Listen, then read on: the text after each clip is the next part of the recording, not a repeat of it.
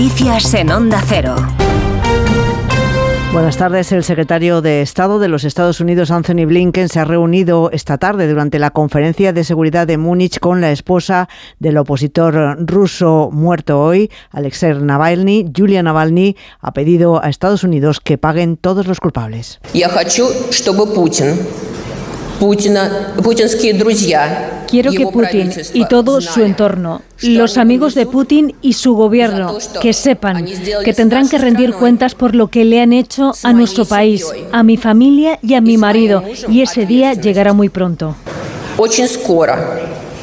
Durante esa reunión, Blinken le ha transmitido sus condolencias a la espera de que se confirme que la muerte del líder opositor es cierta. Precisamente el gobierno de Austria ha solicitado una investigación independiente y completa sobre las circunstancias del presunto fallecimiento que Estados Unidos atribuye directamente a Vladimir Putin. Así lo ha señalado el antiguo embajador de Estados Unidos en Moscú, Michael McFault, que está en Múnich en esa conferencia de seguridad que se celebra en la ciudad. Putin ha matado a Navalny, seamos claros. ¿Y por qué le ha matado? Porque Putin es débil. Tú no matas a alguien cuando eres fuerte. Putin ha matado a Navalny porque era el líder opositor en Rusia al que más temía. Y en esta conferencia de Múnich participa también el presidente de Ucrania, Volodymyr Zelensky, porque de hecho la invasión rusa iba a ser uno de los asuntos clave para tratar en este encuentro sobre seguridad. Tampoco el presidente ucraniano tiene duda de que la mano de Putin está detrás de la muerte de Navalny. Obviamente fue asesinado por Putin, como miles de otros que han sido atormentados y torturados por culpa de esta única persona. A Putin no le importa quién muera, siempre y cuando conserve su puesto. Y es por eso por lo que no debe quedarse con nada. Putin debe perderlo todo, no debe retener nada y debe rendir cuentas por todo lo que ha hecho.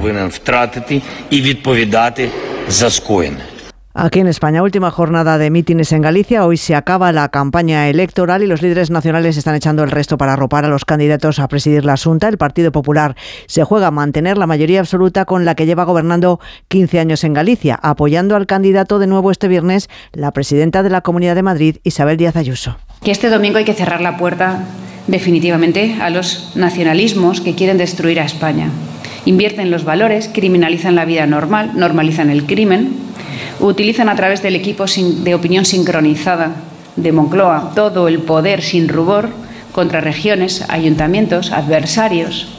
En Cádiz este mediodía se ha celebrado una concentración silenciosa de policías y de guardias civiles cuando se cumple una semana de lo ocurrido en Barbate con el resto de capitales del país frente a las delegaciones del gobierno en memoria de los compañeros asesinados en Barbate y para exigir más medios para luchar contra el narco porque un ministro no se puede permitir estar en la provincia de Cádiz y no visitar a Barbate, no visitar a la familia, no visitar en la catedral eh, el entierro y desde luego esconderse en la comandancia de la Guardia Civil de Cádiz para no tener que dar explicaciones fuera del entorno seguro. Y se le pide también porque no ha mantenido el sistema de seguridad eh, y singularidad que tenía que tener la provincia de Cádiz y se le pide evidentemente porque hace caso omiso de lo que le está pidiendo toda la sociedad. Y nos situamos ahora en Oriente Próximo. El exministro de Defensa y ministro del Gabinete de Guerra israelí, Benny ha vuelto hoy a hacer hincapié en que si jamás no libera a los rehenes israelíes que mantienen su poder en Gaza, Israel expandirá su guerra a Rafah y allí viven hacinados 1,4 millones de civiles palestinos. Jorge Infe. De la misma forma insiste en que los miembros de Hamas no tendrán ninguna ciudad en la que refugiarse, al tiempo que puntualiza que incluso con la llegada del mes del Ramadán el fuego continuará. También matiza, eso sí, que la población de Rafah sería evacuada previamente a zonas seguras antes del comienzo de esta operación. Sin embargo, sostiene que Israel no tiene la intención de evacuar a estos civiles a Egipto porque señala que respetan y valoran el acuerdo de paz alcanzado con ese país al que definen como la piedra angular de la estabilidad en la región. Estas declaraciones coinciden con una ola de rechazo internacional a los planes israelíes de irrumpir con sus tropas en el sur del enclave palestino. Es todo por el momento. Volvemos con más noticias aquí en Onda Cero a las 6 de la tarde, las 5